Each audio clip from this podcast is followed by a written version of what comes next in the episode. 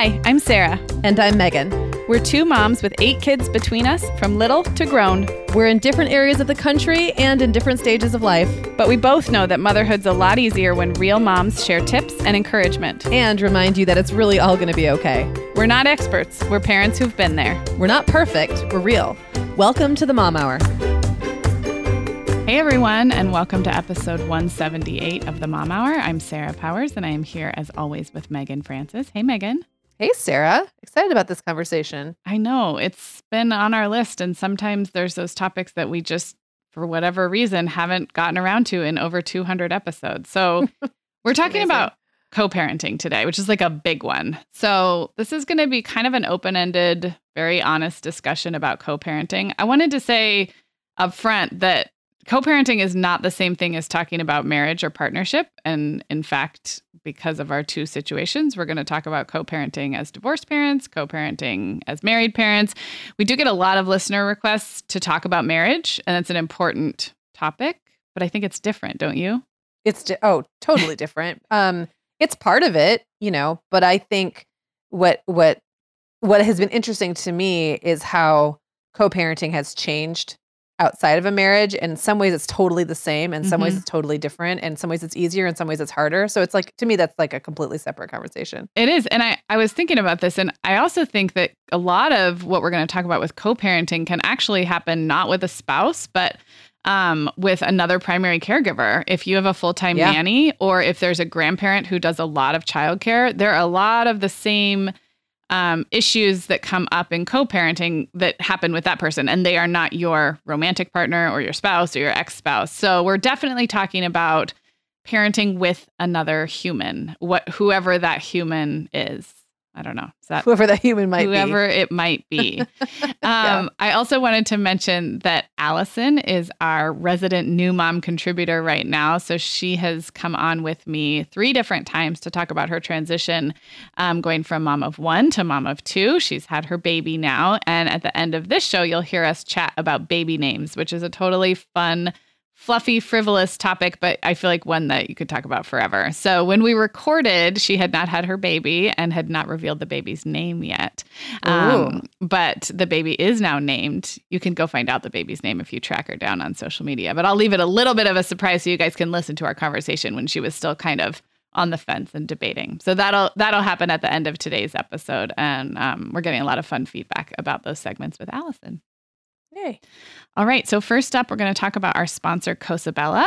So, we all love a good bargain as much as the next mom, but we've also yep. learned the hard way that sometimes you actually save money by investing in a higher quality product that will last.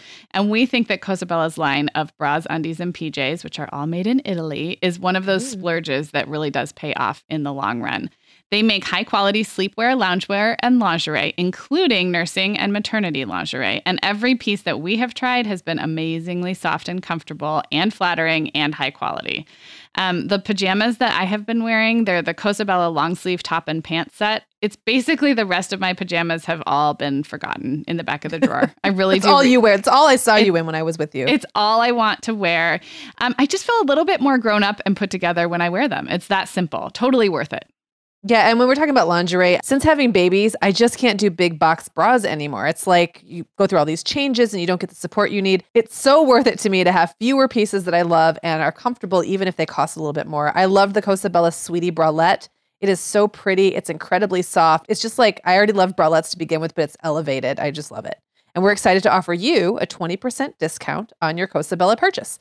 Just go to cosabella.com slash the mom hour and use the promo code the mom hour, and you're going to get 20% off your order if you order before November 15th. So hurry, because that's coming up quick here.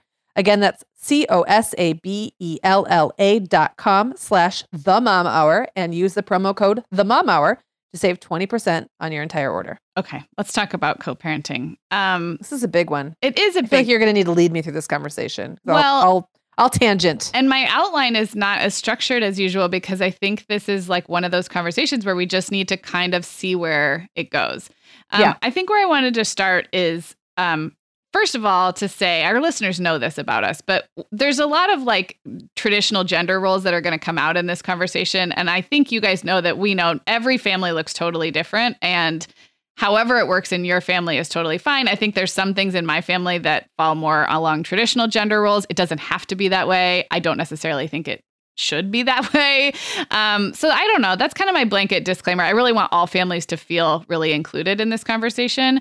Um, Yeah. And I also know that it can be, there's a lot of moms out there that are not totally happy with how co parenting is going for them. And sometimes there's, we carry a little bit of like embarrassment about that. Like we think Yeah. we need to have it all figured out. Um, so I'm just leaving room for whatever you're feeling right now is okay. Um, Now, Sarah, let me ask you this really quick. Since you brought up gender roles Yeah. um, and traditional household, div- and I know the division of labor is different from parenting, but sometimes they can start to look the same yeah, because so so there's so much crossover. I mean, and what two things that have really uh, jumped out at me in your home are that Brian is very nurturing. yes, He's a very nurturing dad, which isn't always seen as kind of a dad if we're going traditional, Uh-huh. right?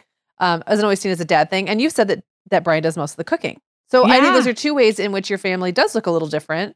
Um, and I bet even people whose families seem to be totally down that line could find one or two ways that they deviate. So Yes, absolutely. No, I'm so glad you brought that up. It's kind of fun to see how it's viewed from the outside, and you have, you know, uh, observed my family. He's incredibly nurturing. He plays better than I do, and that maybe falls more under a dad stereotype of being like the playful one. Um, and he does. As time goes on, he does more and more of the cooking. It's great. Um, so I was going to start with how you think um, like what are the main things that you think kind of create the architecture or the structure about how co-parenting works the things i thought Yeah. of were like kind of your inborn personality types and then also Mhm. job situation and schedules those to me seem Yeah. like the big two but can you think of anything else that's going to like you know we're starting with a blank slate of two people Yeah. raising kids together what are the other major factors here I I would say well, job situation schedules. I was going to say travel, but I think that all falls into that. yeah I think that for I think that it was m- more difficult than expected for us to shift away from the patterns we got locked into yes when I was at home, he was working, often out of town. Mm, okay Um you just get you just get into a routine in a rhythm where mom expects to do certain things, dad expects to do certain things. And then when that shifted, um, for us, it really shifted around when Owen was born. John was working on the road and came home, hmm and my career was taking off. And Okay. so he was kind of like chief baby holder for Okay. a very long time. Um, now we still had little kids at home yeah besides just Owen. William was really little. I want to say Isaac may have only been in preschool or kindy, like half day Mhm. kindy. So there was definitely still like other kids in the house. And I think because I worked from home, those kids tended to still kind of come to me for the traditional mom stuff. hmm But like Owen was, I, I he would be brought to me to breastfeed, and then it was back. He was John was carrying him around like most of the day, interesting and so that was a very new thing for us. Yeah. And what took what was difficult was that was the biggest thing that changed and at first that felt like such a break to me to like to have a baby that i didn't have to hold all day not that i don't like holding my babies but to have my hands free to work and still get to nurse and still get to Mhm. be around felt like a huge luxury. So it didn't really occur to me to also ask him to take on more role with the cooking and with the other stuff. Like Yeah. i was just so relieved to yeah. be able to use my hands that I didn't really think about it and that caused a little tension later which I which as everyone got older I do feel like starts to kind of shift and like it becomes easier yeah. to start changing the co-parenting habits Yeah. as kids get older and get out of that baby phase but it was tough for a little while. Well, I'm so glad you brought that up about the kind of the things that we ingrain right in the beginning, which we don't even know we're ingraining because we're No. so new to parenting. I mean, you have this partner or spouse and now you're supposed to figure it out together. I would almost say my situation was slightly reversed in that I did go back to work in an office after my first baby. Um, it was part time, but it was still like on office days, I was the full like pumping Right. daycare, the whole thing. So because of that, I think my first baby had more opportunity. I had more opportunities to see her cared for by other people. My mom, we had a nanny, then there was daycare. Um, and so I, I mean, if- in the first couple months, I was definitely the primary holder and all of that. But after that, I got more used to handing her off because of work. Whereas my second and third baby, I was home full time. And that was when it really, there was a very clear line of like, I was the baby lady. And then my co-parent took whatever older kids there were. And I don't think Yeah. that's bad or good. It was just kind of an easy division of labor. I had the boob. I didn't even give them bottles. Like I just literally was I a never did either. like I just Because your boobs are there, I so why bother? Why Right. bother? We didn't really go out. And so um I think I think we had a good I think it was fine. Actually, I was trying to think would I change that? And I, I don't think I would. I think um, Brian bonded really well with whoever the toddler and preschooler were. He got lots of extra kind of bonding time with them. It's not that he didn't bond with the baby. I mean, we were still passing a baby. I mean, any anytime you have a newborn in the house, you're still passing it around, even if there's a primary person. So I don't feel like he missed out on anything or I did, but it was a very clear and easy division of labor that was more apparent um, with the second two kids. Whereas the first one, I felt like that was the one where it was set up a little bit more um, easy to kind of pass around. Um, I was going to say something about personality type because I think this, and I don't know how this played out with you and John when your kids were really tiny, but I'm sure everyone can guess how it plays out in my house because I am more controlling, more Yeah. um like I I I anticipate things. I think about things before they happen. I usually have a plan in place before Brian has even thought about that this is a thing we need to think about. And you know, I think there's some upsides to that, but there's certainly some downsides, which is I have to really make sure that I give him space to arrive at a thought or a decision or a question on his own Mm. and not overstep with well i've already done all the research and here's what i think we should do. I don't know. I Yeah. don't and that's that's a hardwired personality thing uh, for me. So um and he is more laid back and more easygoing. So i'm curious how that played out for you guys Yeah, so it's it's really interesting because I feel like we were more of a mix of the two of you. So Mhm. I am more laid back um, than John. I was joke, and John would totally. I'm sure he doesn't listen to this podcast, but maybe he'll be intrigued and want to listen to this episode. I think he would agree that like he tends to say no first and relent later, uh-huh and I tend to say why not and then regret it later. okay so okay that's really um, interesting yeah. So in that way, I'm definitely more laid back. Uh, I'm more inclined to kind of let the kids do something as long as I don't see, uh, you know, anything terrible coming out of it. And Mhm. sometimes when you have a yes mentality, it is messy and Mhm. mistakes are made. Um, on the other hand, I was always, I think, just because by nature of me being the pregnant one, yeah um, and the fact that I did things a little outside the norm when it came to pregnancy and birth and and all that stuff, I did a lot of reading. So Mhm. I was definitely more of the researcher. Uh, I was like the one who researched and came up with like strong opinions on things, but still was more likely to kind of go with the flow. hmm Um, and he didn't invest as much time researching and all that kind of stuff, and was still more likely to say no, hmm which sometimes rubbed me. Hmm the wrong because you way. felt like you had done the I did all the learning. work, yeah, Yeah. all the learning, and I was like, no, listen, it's gonna be, it's gonna be fine. And I think that that was really for us more of a baby, toddler, preschooler thing. I Mhm. that stuff. I mean, so much of what we do now is more based on instincts, our experiences, and kind of what we agree on, Mhm. rather than like the kind of hardcore reading and thinking I was doing when they were Mhm. little. So I feel like it's become easier to kind of parent in the moment a little bit. I also think I've gotten a little bit better about anticipating possible issues and setting boundaries in the beginning. And I think Mhm. he's gotten better about saying yes more than he used to. So those are things that I think just became that just got better as we as we just did it longer. yeah Um, I also will say that John is a great baby dad. Like he Okay. loves babies. He's like Mhm. very natural with babies and toddlers and little ones. And then, and I love babies, toddlers, and little ones, but like I wasn't a big player. yeah You know, like there's a simplicity to that that I think he Yeah. really liked. And I really like digging in with the older kid stuff Mhm. sometimes. And I think he has found that more challenging to get used to because it's like, oh, what they have a mind of their own. right and that's you know like he he's more of a person who likes if he comes up with what he thinks is right he wants everybody on board. Yeah. And i tend that's to be harder more as open kids get older.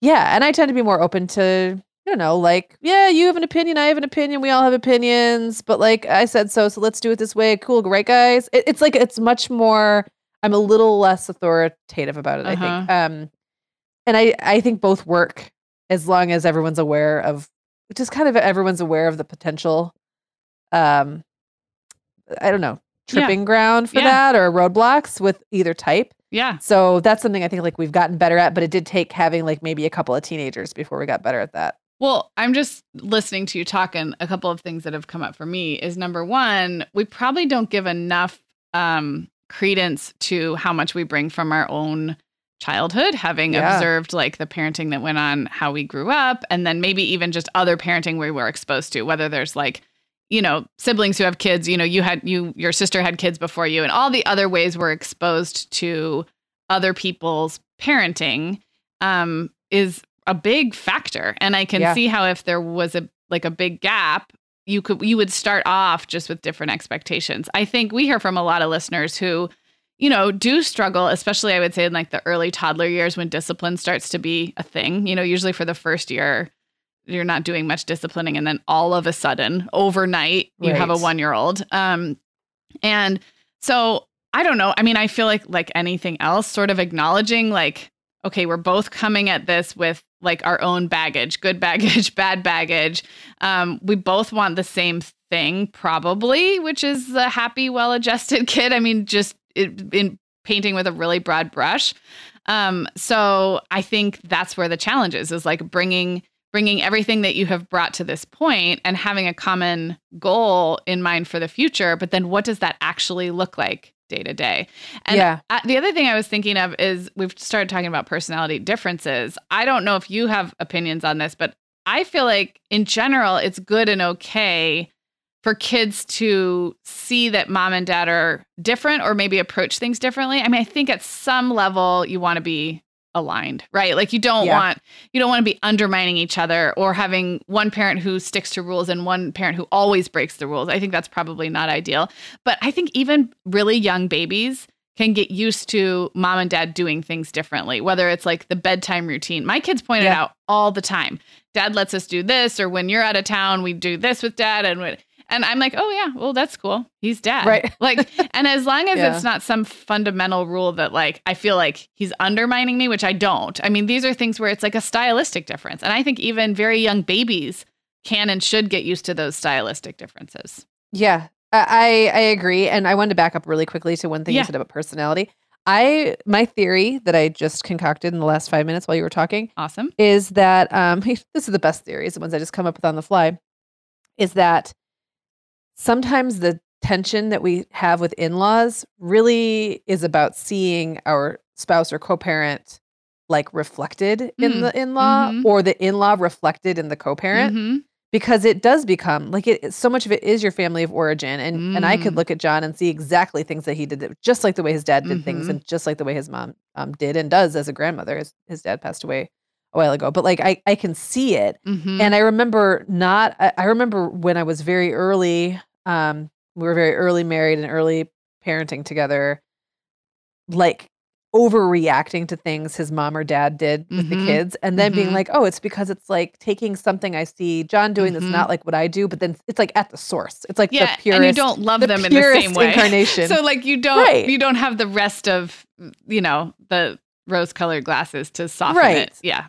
Yeah. So I, I think that that is just something interesting to explore. Like once I kind of figured that out, um, how much she was like a, a combination of the two of them, hmm it made me like them better. I don't know. Like it made us all get along better. And I, I was able to let some things go that maybe had been driving me crazy before that because things will drive you crazy because they're different. And when you're, especially when you're a new parent, Yes. so different. You're, this is the only experience you've ever had is the family of origin you grew up in. Yes. And then whatever you saw happen around you, which probably was coming from your family of origin Yeah. um, either your parents parenting or maybe a sibling parenting. And then now you're confronted with this completely different way of doing things. And of course, it causes some tension. So, yeah. Yeah. I think Um, when you're brand when you're brand brand new, also there's so much insecurity wrapped up in you. When you talked about like you read up a lot about you know pregnancy and birth, and you you have talked about how you got really attached to you know certain things that you felt were important to you, and I think that that clinging to whatever you have decided is Yeah. so fragile in the early days that co-parenting then can feel like a threat to that. So if Yeah. I have decided you know, that I don't want my baby to cry it out and I'm going to do co sleeping. And then I have a spouse or in laws who maybe even have some like pretty good questions or like Right. maybe they're just trying to understand better. It can just feel so threatening. And I think as we as we move through this, we let go a little bit of the belief that our, you know, our way has to be fixed. Um, and I, I hope so, because I think the best co parenting happens when you do leave room for your way not being the highway. But that's hard. Yeah. Did you ever have any fundamental disagreements with Brian like that? Like something that would affect the both, like uh, co sleeping right. is a great example, or right. crying it out is a great example of something that you can't really. One person can't do it one way, or the other person does it the other way. Right. That that it is setting yourself up for major failure. So, where you were not on board and you had to one of you had to completely switch sides or did that not ever happen for you i don't think it happened in the baby years and i think again because i was the dominant like yeah. we've talked about enneagrams and that's a separate conversation but i'm a one and i kind of like decide what i'm going to do and then i'm pretty disciplined about sticking to it he's a nine which is a peacemaker so in general was going along and shared my beliefs about a lot of things. I think now it happens on a smaller scale with things yeah. like permissiveness or things yep. like it's it's small things where I think um, the kids don't need to expect I don't know, a treat or a toy or something right. every time you go out of town. Or like I have I have these things where I decide I want the kids to have to suffer a little. like they just they're really privileged. They really are. And I I decide I want these like external like they need to be able to wait. They need to not get everything that they want. And he's much more um, he loves to give gifts. He loves yeah. to surprise them with stuff. He loves to come home with random cookies. So those like those are such a I don't have any of the big fundamental things, but I yeah. can think of the smaller things where it is it is like a fundamental personality thing where I think they should have to wait or be miserable or learn the value of I don't know what. And he thinks what's the harm? You know yeah and that's that's just so basically yeah. you're john and i'm brian in this yeah. in this regard yeah. and and i was also very fortunate in that when we were fortunate in that when the kids were little we didn't really majorly disagree on any of the big ones like, yeah we didn't disagree about where the babies would be born we didn't disagree about how they would be fed we didn't disagree about where they we always kind of figured yeah. out the um, who would be home or whatever we just kind of figured that out on the fly as it went mm-hmm. um even discipline like we both kind of were the same about like, you know, toddler discipline mm-hmm. or maybe I was led the maybe I led the charge there but he was totally on board, sleeping, crying, all that stuff. Mm-hmm. It just mm-hmm. happened to kind of work out. But now like we're kind of in a very similar place. And it's interesting now because we're not married anymore. Yeah. So I don't see it play out the same way and I know that he um is more strict about mm-hmm. certain things is much more of a delegator. Mm-hmm. Um, I'm a delegator, but he's almost like a delegator on principle. I mm-hmm. delegate to get stuff done. Yeah. Because I see something that needs to be done. So I'll be like, okay, do this, do this, do this. And there's this sort of like, hey, rah, rah, rah, we're all yeah, this like together. Is this it. fun? Yeah. And I think with him, it's more like these kids need to work. Yeah. So do this, like they need to learn, right? Yeah. Um, and which is also super valid. So I just don't see it playing out as much anymore. And so when we do have a conversation, we actually just last night had this long conversation because um, one of our kids said something that I found super offensive, and I'm pretty sure he got it somehow on the internet. And like, mm-hmm. so we had to have this conversation about it, and it kind of led down a rabbit hole of talking about like the books the kids are reading and like blah blah blah, and like all these things that he'd like put tons of thought into why they should be doing it a certain way. Mm-hmm.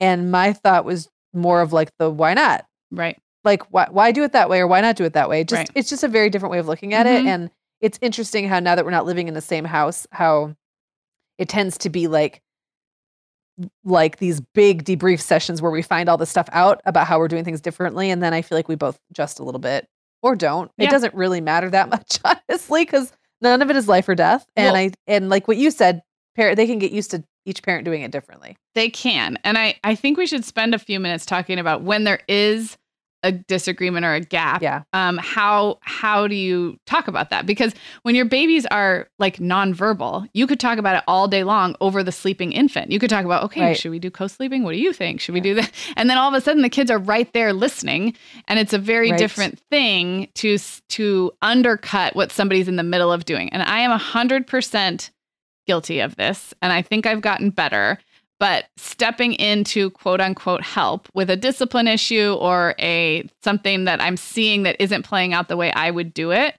Um, again, I think I'm better about it, but I I'm still guilty of it, um, and that is not helpful. It is not helpful. So if it's not happening in the moment, um, then it's got to happen like when the kids are asleep. And I think we find that hard sometimes. I don't want to talk about the kids anymore. Like I have just parented for 12 hours. Right. I don't, I, I have a mom podcast. I write about parenting. Like I really don't enjoy dissecting kid behavior and talking more about parenting at eight o'clock when they're in their beds asleep. But sometimes I think that's when it needs to happen, like a quick little debrief you know, hey, this is what I'm noticing. This is how I've chosen to handle it. Or, hey, I saw you handling this this way. Just want to clue you in. I mean, Brian's got great instincts. He's really loving. He will sometimes miss something that I have noticed is going on. Like, say he comes home and there's a sibling dynamic going on. It's very different to jump into a sibling dynamic when you haven't right. seen the behavior of the last two and a half hours, like I have. So I might pull him aside real quick and just say, by the way, so and so has it coming. Like, I yeah. know it's going to seem like the you know they're at the receiving end but let me tell you they have been the aggressor for the yes. last two hours so give the other one a little bit of grace when you yeah. see them explode so like i think you have to have these little mini it's like in west wing like the like fast walking hallway conversations where yeah like you just have to have little debriefs and then i think if you if you're good at doing that and practicing like checking in with each other and you and john you, you still have to do it even though you're not married to each other the little check-ins um, then hopefully you don't get to that point where now there's this great big cavernous yeah. divide in something bigger. But you do I, have I, to check in. You do have to check in, and and for us because it, it's good and bad, we don't get to do it like that. Well, I guess the good part is because when you divide and conquer, I don't really have to worry about him walking into a situation he hasn't been part of and making the wrong call because it's either me or him. Right. So in some ways, it buys us both the freedom yeah. to see things for what they are and to be totally all in when we're all in and then yeah. out when we're not. And yeah. I I've actually found that very liberating. I really like not having to worry about what he's doing when I'm not around. Like mm-hmm. I don't, or vice versa, or have to worry that um, a situation is going to get misread because I was there and he wasn't, or whatever. Mm-hmm. So I kind of, it's actually, I've, I enjoy it quite a bit actually, but, um, but we do have to be more, um, I guess intentional about making sure we do that checking in and don't wait until things are kind of falling apart. And I actually have a standing meeting on our calendar that I we got really bad about doing over the summer. There just didn't seem to be any point, but mm-hmm. I think you know it's like Wednesday afternoon when he's getting the kids like let's really briefly it could be 10 minutes yeah. just talk about whose homework, you know, didn't get done this week yeah. or how are they sleeping or blah blah blah what's going on yeah. in the house then that's something that I think, you know, just put on the calendar. If something's on the calendar, it tends to get yeah. Done. Well, and I'm I'm married to my co-parent and I can still say that like I said a lot of times it's me not really I'm just too tired to talk about it right. all after they're in bed. But it is good to make time for it. And the other thing I was going to say is I think we do a lot of what you guys are doing even though we are married. And when I when you were talking about whoever's in charge let that person be in charge and that like if if brian has started something with the kids he's told them about a plan or he's asked them to do a chore they'll sometimes come to me and be like well what about this da, da, da, da. and i just say well that's it's it just with dad like he's he's right. the one he is wearing the parent in charge hat for that particular yep. thing. And we do that even when we're both in the same house. And I do think it's helpful because it's it's not helpful obviously to undermine and say hey, you know and then the kids say well dad said this and then i say well it's it stays with him then like if you know who called this meeting like if you're in a yes. if you're in a business situation like there's a project manager who's the lead on this particular thing and it might be mom and it might be dad but it, it kind of should stay with whoever started it i feel like I I agree, and I that was something I had to kind of learn how to do after becoming divorced because first of all, to be honest, the kids just came to me for everything. Everything. Yeah. Either they came to me as the originator, they came to me as trying to get something better than right. they're trying to get a better offer than dad's offer, right? Or like as the I guess uh, a reinforcer. So like they were still always coming to me and I think when we were married, I just often kind of went along with it. Mm-hmm. I don't know why. You know, you get busy, you're not paying attention. I would just be in the middle of something and want them to go away. So I'd be like, yeah, yeah, or no, no, or what did dad say? Do that or whatever. But I didn't put a lot of time into it. Mm-hmm. And I had to get much better about saying that's between you and dad or mm-hmm. like that's a dad decision. And at first it almost felt kind of snotty. Like, yeah, like I was passing the buck. And it's not. I mean, what I was doing was leaving it in leaving the ball in his court that started in his court. Yeah. And it's it was the right thing to do, but it did take it did take a little bit of um I don't know, practice. It feels that. much better now. And I think that, you know, another thing they've kind of learned is they can't play us against each other. Yeah. They they've tried to do that a couple of times. Yeah. And it has not gone well for them. Yeah. Well, whether So- you're married or not married, I think having having kids know that is important because the Yes. the wheels will fall off if they think they can pit one against the other or take advantage of one or whatever. Yeah. Um, okay, well let's let's take a break and talk about a couple of sponsors, and then we'll get back into this fascinating Yeah. stuff. Yeah, I'm excited to introduce Follain. Follain is a clean beauty retailer. They sell really luxurious products that are also effective and safe to use. And I love that they have an approval process where they do all the testing, research, and validation upfront before they launch the product so that you can feel really good about using it. That's really important because I learned, didn't know this before, but our skin absorbs up to 60% of the ingredients we apply to it, which is making me feel motivated to make sure that I'm putting things on my skin that I can feel good about. Um, Follain has a naughty list of restricted ingredients that they don't put in any of their products. We got to try their Clean Essentials kit recently. This this is their daily skincare routine. It comes with the trial sizes of cleanser, toner, face cream, and a multi-purpose soap. I loved the face cream, by the way, but I also loved how ev- everything felt great going on, and my skin felt fantastic afterward, and didn't have to worry about any mystery ingredients. Yeah. So you can try out this Clean Essentials kit. It's 100% non-toxic, vegan, cruelty free, and suitable for all skincare types. It's a great place to start if you've been wanting to clean up your skincare routine and you just aren't sure where to start. That was me. We've got an offer that's going to make that really easy. You can get the Clean Essentials kit for just $22. That's 50% off. I want you to go to follain.com slash the mom hour and enter the mom hour at checkout for free shipping. Again, that is F-O-L-L-A-I-N dot com slash the mom hour and enter the mom hour at checkout. You're going to get free shipping and you're going to get that clean essentials kit for just $22. That's 50% off. I love it. I loved getting to try the Follain stuff as well. Well, I need to talk about dinner time, guys. I know that ideally we're serving our families home cooked meals and we're all sitting down and eating the same thing. And that's still what I strive for, to be honest. But in reality, it only happens, you know, two or three times a week. And the rest of the time, for scheduling or other various reasons, my kids are eating something different from the grown-ups. And we recently got to try Yumble, which is a nutritious meal delivery service for kids that I think is really a lifesaver for just this, for these busy seasons where you know ahead of time that the kids are going to be eating kid food. They're not going to be eating what the adults are eating, but you still want to keep nutrition a priority. So you're trying to avoid the drive-through and the pizza orders. So the meals come ready to eat. You don't have to cook. They can be heated to serve in 60 seconds. And if you imagine like old school TV dinners with the, you know, all the things that kids love, like chicken tenders and mac and cheese are the menu options, only these are nutritionist approved and they're made with hormone-free proteins, whole grains, and superfoods. Yumble was founded by a mom who wanted to create a company that helps out other moms, which is totally something I can get behind. And if you are entering a crazy time of life, like a new baby or a move or some other situation where you know that family meals are going to be a challenge, why not just give yourself the gift of nutritious kids meals delivered to your door? So head to yumblekids.com and use the promo code MOMHOUR30 at checkout to get 30% off your first two weeks. Again, it's Yumble, Y U M B L E, kids.com, and the promo code is MOMHOUR30 to save 30% off your first two weeks. Love it. We are going to dive. I have a question that Okay. came up. Me, I'm driving the bus now. All right. Just for a minute. Um, no, I'm, go- I'm going to let you take the wheel back in a minute because I just had this question that came up. Yeah. And I do think it's really interesting that we talked about. I, I guess I'd love to hear from listeners because we mentioned that neither of us really had major um, disagreements with either of our spouses or Mhm. co-parents in the beginning when when all those really heavy, you know, those the questions that feel so fri- you know, they're just so like I don't know, Yeah. important at the time. Yeah. Um, neither of us had to deal with really having a major disagreement about that. And I would love to hear from people who did and how they got through Mhm. it because that feels to me like a big deal. Like you can only either have your baby at home or in or in the hospital or the Yeah. birth center. You Yeah. can't, you know what I mean? Like you can't do it halfway. Yeah. And it's or like where the baby sleeps and all that, you know, where what the baby eats, all those kinds of things. Um I will say when I've been asked this question in the past, um I tend to think that the parent whose life will be most affected, like I think everyone should get a say, Mm-hmm. but I feel like the parent whose life will be most affected by the decision should be the one that gets to make the final call. Yep. Um, I think like, that makes a lot of sense.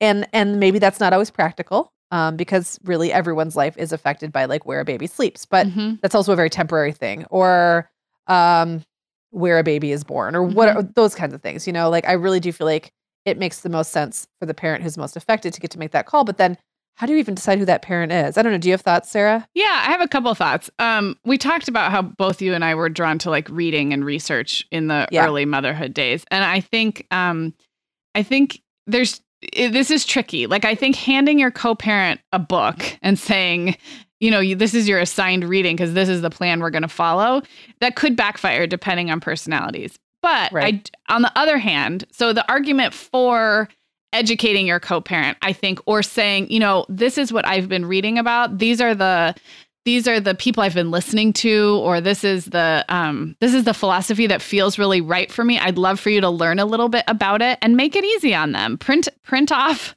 print off an article or download a podcast or something to say you know this is important enough to me that i've done a bunch of research i'm not going to make you do all the same research but but I'd love to let you in on the learning that I've been doing. And I think that's very different than saying, here's the plan for sleep training. This is what we're doing. It's not open for discussion. Now, if the co parent also is interested in research and has done a bunch of their own, that's tough. I mean, Yeah. I feel like a lot of times it's more because one parent has thought a lot harder about something and the other is probably acting on just instincts or what they know or what they Right. grew up with. And they're not particularly like driven to present a bunch of data to the opposite. I mean, that would be, I think that would be tough. I, I can't think of a situation. But a lot of times I think it's slowing down to say, this is why it's important to me. This is the information that I feel like is leading me to this place. And I would love for you to come along with me um, so that we can do things, you know, do things in alignment with each other. Now, having said that, I also think it's totally fine for that co parent to not do exactly like you only have to get to a shared like foundational place. You don't Yes. have to get to a place with discipline or sleep where Or diapering or, or- any of yeah you things. don't have to get to where it's identical you just have to get to the place where you're coming from a shared philosophy i think Where I think you have to get to the place where neither uh, is totally undermining Yes. or like wrecking the effects of the other. Yes. Because then it can become like, what's the point? you know, or or like why not just go in together on one strategy? And another thing I would say is if you're gonna do the approach, I like the approach, like this is what I read, this is why it's really important to me. I would just caution to use that sparingly. yes Um, I think sometimes new moms, especially, can go into like information parrot mode. Yes. And nobody wants to be parroted to. Nobody wants to be educated all day long. and not everybody likes research and data either Right. so like you really could be actually undermining your case if you're sending studies every four Yeah. hours from your phone um, that's why You yeah, could I- also say, and if it's in the case of like something that might seem a little weird to your co-parent, you could just say, "Let's try it." uh-huh i like that You know, let's try it. I Let's like give that. it a week and see what we think. And- and and but like the agreement being everyone's kind of On- really on board. on like the other board. person's not like rolling their eyes and waiting for your experiment to fail so they can get back to doing things the way they want to, um, The- or you know, not doing them at all. Right. So yeah, it's it's tricky, and I think I would like to hear from some people who've been through this and came out the other side successfully. The other thing that I think has worked for us, and that if you do have a more dominant disposition like I do, is to think of the things that that are hills you don't want to die on, as to use my favorite phrase that you gave me, Meagan. Like there are things in my parenting life that I really don't feel that strongly about. I don't Yeah. um I don't do a lot of research about. I don't care that much about. And maybe those are areas where you can let your co-parent take the lead or ask what they think or I'll just give one example, and that is um, my kids are 10, 8, and 5, and we still don't give them allowances because I just am lazy and haven't ever figured out a way that a system that works. And Meagan, we we did an episode on this, but we should probably do another someday. Um, but I've changed so many times the way I do allowances and don't do allowances. Yeah. Yeah, but that was one where um I I had heard about some cool ways to think about things. I had even heard of a book and I just told and Brian's a financial planner. That's he's a personal financial planner. He sees everyday people who grow up with really messed up um, understandings of money and belief systems about money. And I was like, I would love if you just sort of take the lead on things involving allowances, saving, you know, teaching our kids about this stuff and just 100% go with whatever he decides. And, you know, we've done that. And I can think of others. That's kind of like a big one. But I can think of other smaller things where it's just not, I just, I don't need to be in charge. And so if Yeah. you are a more dominant person, maybe find some ways where you don't need to be in charge and really let go. Let the co parent completely take the lead and see what it feels like to just not have to be the one who makes all the decisions. It's kind of nice. Well, we talk a lot about mental and emotional loads that moms take on. Yeah. And I think we need to acknowledge it. A lot of times we do that to ourselves. Yeah, oh, yeah. You think? you know, I mean, it it does end up becoming a problem when it all piles on. And not only are you the one who's writing all the thank you notes, but also remembering that it's, you know, next week you're supposed to take go to the in-laws for dinner and also you're the one thinking about the parenting. Like there's so many things, especially I think especially when you're married actually, that go into that emotional and mental load. Mhm. But so much of it we take on ourselves. Yep. And so much of it if we didn't, like no one would care. Right. It wouldn't be the end of the world. So And- I just think that's also something like when you're saying let go, like what a gift that is to give to yourself. No kidding. And if you think about it, think of the things that are like your hot button issues with your co parent right now and how, like, things that irritate you of the way they do things, say, how many of those are actually a reflection of you feeling bad about yourself or have holding Yep. yourself to a high standard and you're just reflecting it on them because that's what we do because we're Yeah, humans. that is what we do. Yep. So, I mean, I think it's a really good opportunity to, yeah, just an exercise in letting go. And that doesn't mean let go of the things that are fundamentally important to you. Um, I think it will be really interesting, Meagan, to hear from listeners who um, have come to like really big points of impasse where two parents come with two totally different philosophies that they are both holding on strong to. I think probably what we hear more of is this feeling like dad's not helping enough or Right. he doesn't appreciate me or these Yes. are the this is like where we come back to some stereotypes but there's some truth in to some of this what a lot of moms feel is not being either supported or appreciated or dad gets to swoop in and be the fun one. And and that i think is probably like you said it's the result of a lot of um extended not martyrdom that's the wrong word but you know what i mean. It's an Yeah. extended exercise in being too hard on ourselves and letting that lash out to the co-parent. Well, I remember how mad I used to get, you know, when my kids were past newborn, st- well past, like into late infancy.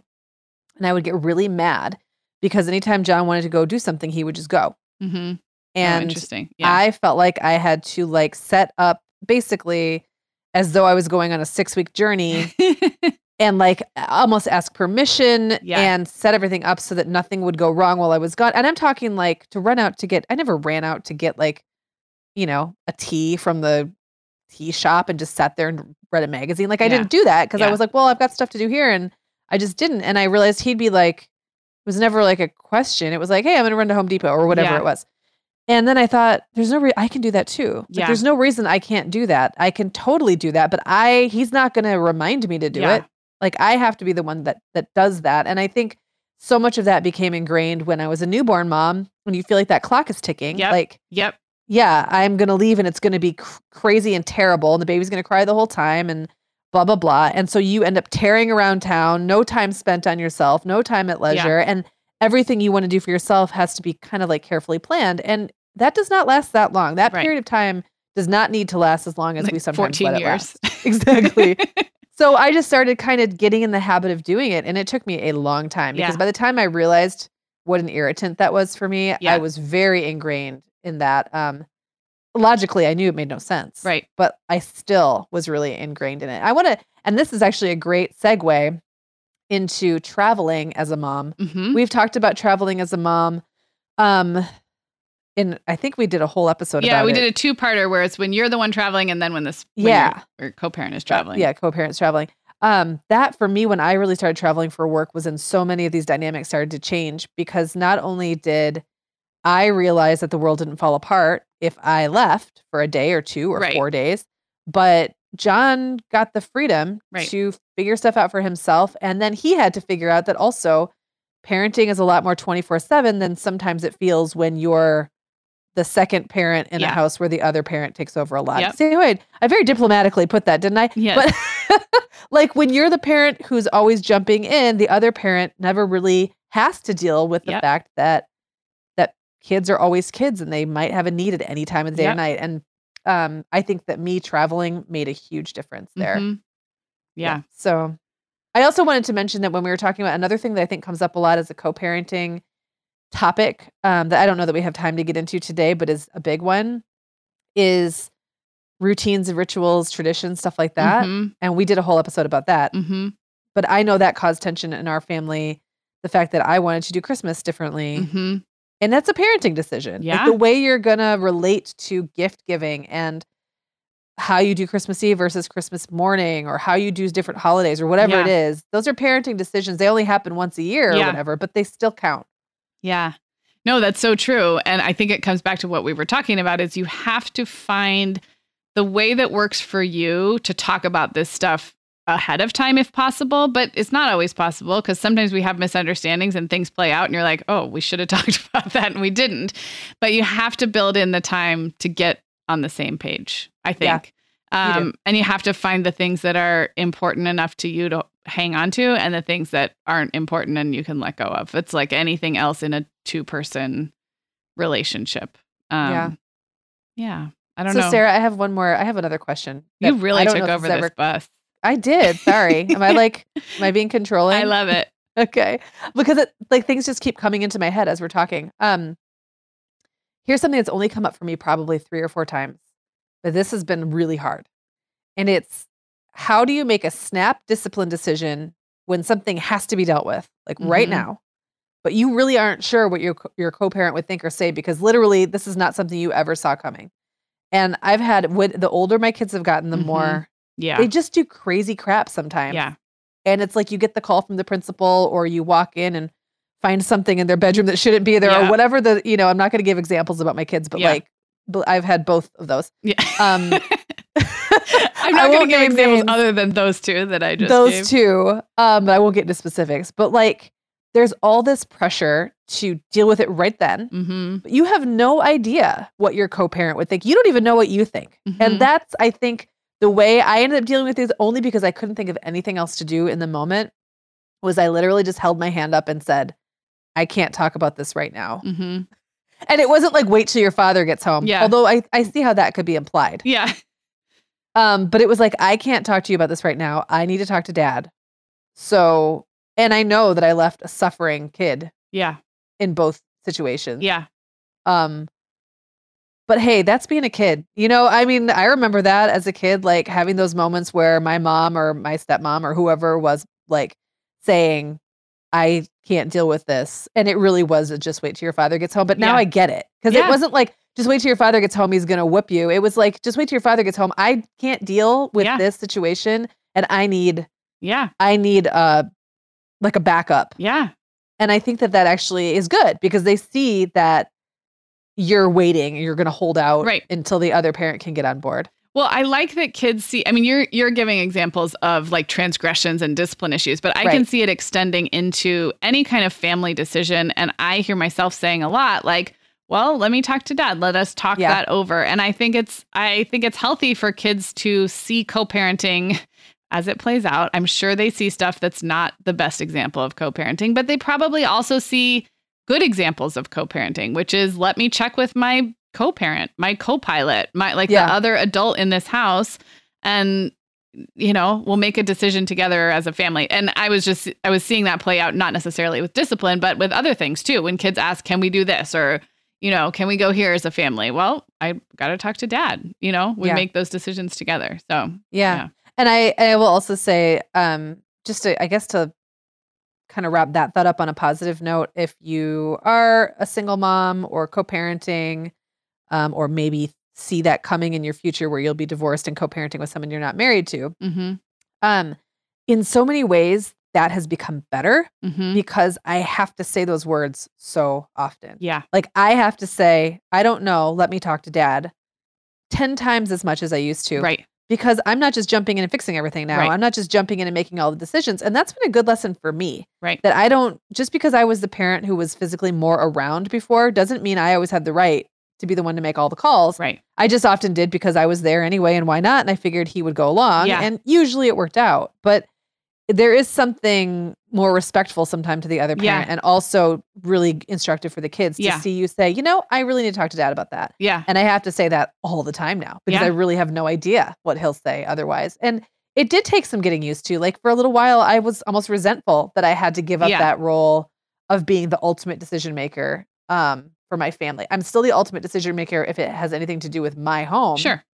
But if it's a shared decision or something that would affect the other parent, I got to check with him. And I can't assume that we're just going to work it out, you know, later after the kids go to bed Yeah. because I don't know, I don't really know where he's at with some of these things. Yeah. We need to talk about it. And I think that that's actually been in some ways really positive. Yeah. So I guess just leaving that with like a positive spin. Yeah.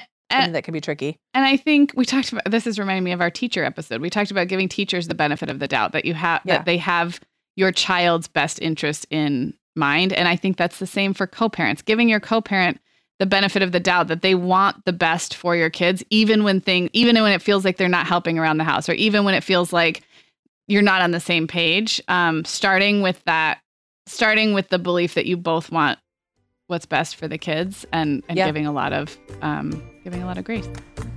Um, okay, so we're gonna wrap up. We're gonna tell you guys that those two episodes you mentioned, Meagan, are our Cue It Up. It is Traveling Spouses, Traveling Selves, parts one and two from January and February of 2016. And there's definitely a lot of more about co-parenting in there because it's about when one or the other leaves town. Um, and then stick around, guys, because Alison and I are chatting baby names coming up next. Hey guys, it's Sarah, and I am here with Alison Thompson. Hey, Alison. Hey there, Sarah.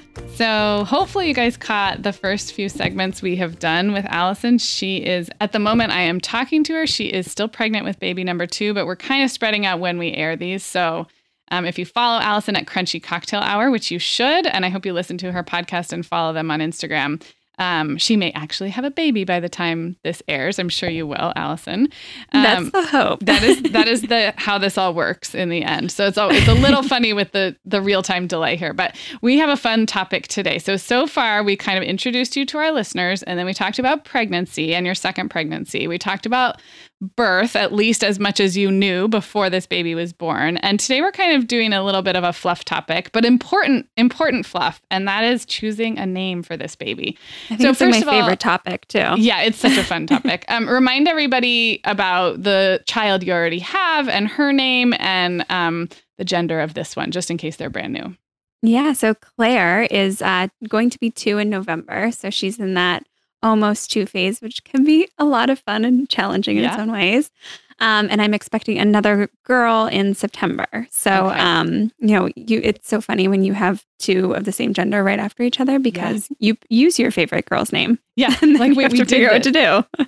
yeah. So, okay, so tell me this: How much do you guys discuss names? Since you did find out the gender, how much do you guys discuss names before you fi- found out the gender?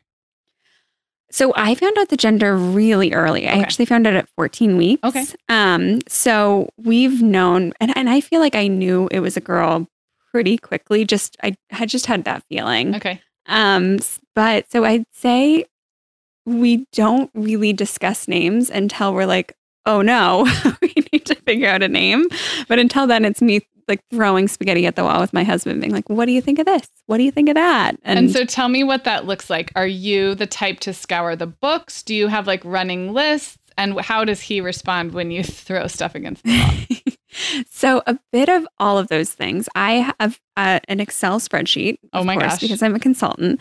Um, so I have an Excel spreadsheet that puts it. There's actually formulas in it, and I'm realizing how nerdy this sounds That's as awesome. I'm saying. That's awesome. but so that way I can figure out monograms and initials and how it would sound middle names and I feel like you name. could sell this, Alison. People would pay I money for this spreadsheet. All right, maybe maybe we'll we'll include this in the show notes if it would be useful to folks. I'd be happy to share. Um, and so I have had a running list from when I was pregnant with Claire, interestingly enough, a lot of them kind of fell off either because, um, you know, we didn't go with it for a reason. It was too pop, whatever Mhm. the case may be. Um, so I have we've had that running list, and then I look at baby books. I have a lot of conversations. Sarah, I'm pretty sure that I asked you a million baby name questions. But I, I really love to talk about this kind of stuff. And my sister had just had a baby girl like six months before. So I was like, I still had them all fresh in my head. Wait, remind me, what did she go with? She has Sydney. Sydney. That's Mhm. beautiful. Yeah. Um, but yeah, so and then just talking to friends who made suggestions. We actually asked our listeners, which was a lot of fun, and they had some actually beautiful suggestions. Um, but it's it's trying to figure out what makes sense with our family as well. So Yeah. I think that's one of the other pieces, and and you were gonna mention that, but we now have a family of three, and Yeah. we all have pretty short names. Okay. So it's um, my name's Alison, obviously. Yes. Um, my husband's name is Kyle, Uh huh. and then uh, my daughter's name is Claire. So my, you know, we have to have something that kind of fits with the family. If I all of a sudden had like a Francesca, it might Right. not really work it work well. So Now, how would Um, you that's where we've been describe doing it. your like baby girl name style? Like if you if it had to be like under one of the sub chapters in a book, like where would you put yourself? Oh, interesting. Um, I would I would have said um classic with Irish background. Okay, I like it. I like it. Yeah. I really I really gravitate towards English and Irish names. Um since we've started, you know, throwing the spaghetti at the wall for this name, um, I've gone a little bit more 80s, 90s, which I found interesting. I- Interesting. yeah, I never would have Fascinated. I know. Um, and then, uh, you know, I love a lot of the masculine names for girls, Uh-huh. um, but none of them have stuck with my husband. So Okay. those, those How do you think he has a style, or is he just sort of one off responding to the things that you toss out? Um, he has he has opinions in the negative more than he has Yeah, that's how my husband was too. the- it, it makes it so you're like, all right, we'll throw some suggestions out there then. Um, but he really likes classic names. Yeah. So um, he tends towards like his absolute favorite um, middle name was my my daughter's middle name, Catherine, and then we really also like he really likes Elizabeth as well. Mhm. Like super super duper cat um, uh, classic and Mhm. traditional names. Do you have So a that's been a challenge. That is a challenge. Do you have a middle name picked or will it be subject to like how it goes with the first name?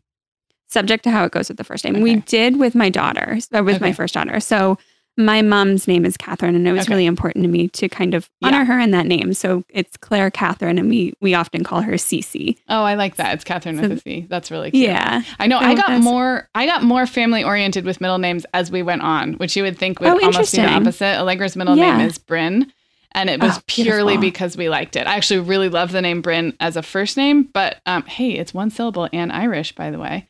I Um, know. Actually, I was like, "Ooh, that one hasn't made it." But my list." husband's name, my husband's name is Brian with a Y.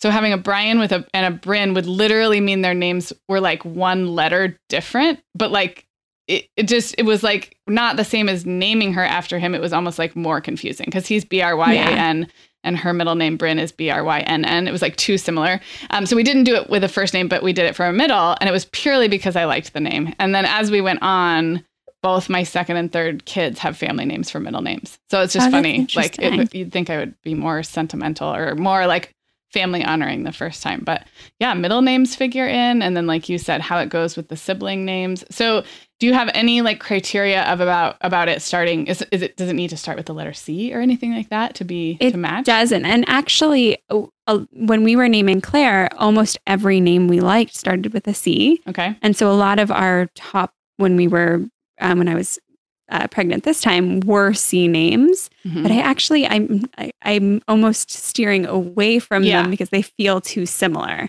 So I want Yeah. them to be close, but not too close. Um, actually, a girlfriend of mine suggested the name Blair, which is another one that I love. yeah, that's a cute but name. Claire and Blair Yeah, is, no. is just so close. It's a a little too close for yeah. me. I do like having three kids with three different initials and different first initials than us. It is Oh, kind yeah. of randomly convenient. Sometimes, like, you can literally just list out for playing a game of Yahtzee or something. You can just list out everybody's first initial and there's no duplicate. So, I love that's Um, like the most random example of that really being convenient, but Yeah. you wouldn't think about it. right. And then the other thing is, I do know families where like all the kids start with the same letter, and I think it can be really cute. Um, Mhm. But it's been kind of nice actually that everybody kind of has their has their own.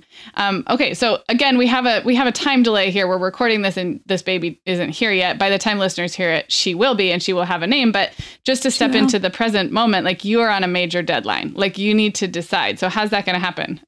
Uh, good question. So, um, right now, I'm actually in the early stages of labor. so, yes, my deadline is coming up pretty quickly here.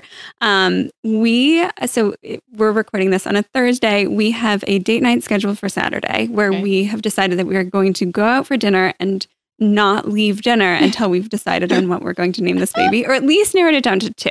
Like I feel like that that would be appropriate. Um, so we are putting a, a deadline on this, and now, we will name this baby. do you think like are you the type that might need to see her face? Like a lot of people say Yes. that we're just going to wait and I that was never me. But I also had like scheduled C-sections. I knew a lot in advance. So I just knew And you're a planner. I, and I'm a planner. and I think it was hard enough for us to find names that if we found one we both liked, it was like why why keep you know why keep the door open for more confusion? But I know a lot. I think I'm on the I'm more the exception. I think a lot of people go in with a few names and then meet the baby, and then some people even go days without like totally Yeah. committing. So are you you're open to going in with like a couple choices? Yeah, so that's what we did with Claire actually. So we had narrowed it down to Claire and Charlotte um, before she was born. And I think we were both leaning towards Claire, but hadn't Mhm. really 100% decided. Um, and then when we met her, they did the whole, what's her name? And we both just looked at each other a little bit panicked. and luckily, both said Claire at the same time. Oh, that's cute. Um, yeah. So I think um, I think this time we'll probably do the same thing. We'll be leaning in one direction. We'll have a couple that we really like, um, and then if we meet her and say she's definitely not a whatever, Right. um, you know, we have a, a few extra Now, that we we agree on. So you haven't been super secretive about the fact that you're still debating, but you're also not like laying out the choices for our votes. Have you been sharing like with your close family? Like, do you let people weigh in with opinions? Because I know that's really hard for a lot of people. Yes, I did. Okay. and I say that uh, we we had a short list for a period of time, um, and I would sort of test them out with people and get thoughts. Um, we kind of tapered back on that because even even my my family is very um, you know they're they're quick to have jokes and everything. Yeah. So when we did share our short list. The first thing that happened is everybody decided to make jokes about them Yeah. and we I decided that I was way too pregnant to Yeah. not take that seriously. Yeah. so I scaled back a little bit, um, and so we stopped sharing our short list so widely. Um, and actually, what it's done is made me less sure of the name by not sharing it with Oh, people.